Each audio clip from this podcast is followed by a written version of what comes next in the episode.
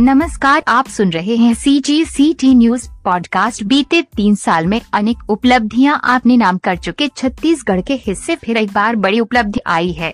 छत्तीसगढ़ में सौर ऊर्जा समेत नवीनीकरणीय ऊर्जा के लिए कार्य करने वाली nodal agency CREDA, Chhattisgarh state renewable energy development agency को best performing state nodal agency के लिए लिए चुना गया है।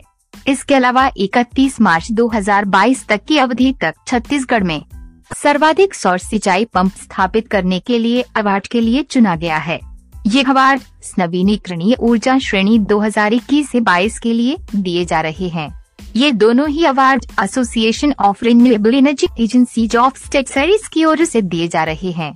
अवार्ड संस्था के आठवें स्थापना दिवस के अवसर पर आगामी सत्ताईस अगस्त को केरल के कोचीन कोच्चि में आयोजित अवार्ड सेरेमनी के दौरान दिए जाएंगे।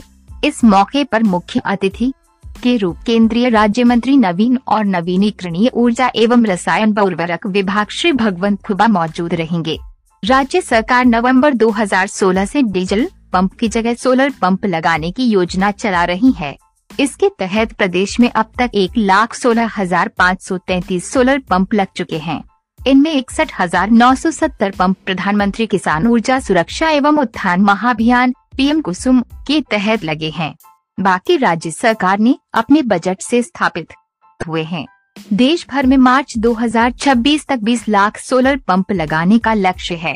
छत्तीसगढ़ अक्षय ऊर्जा विकास अभिकरण क्रेडा के मुताबिक प्रदेश में अब तक एक लाख उनतालीस हजार आठ सौ उनतालीस दशमलव छह हेक्टेयर भूमि में सोलर पंप से सिंचाई हो रही है। प्रदेश में सबसे अधिक सरगुजा और बस्तर में सोलर पंप लगे हैं।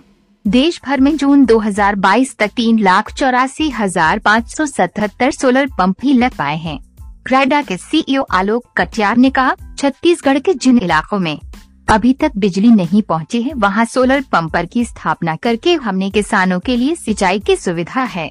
विगत वर्षों में हमने एक लाख सोलह हजार पाँच सौ तैंतीस सोलर पंप लगाए हैं।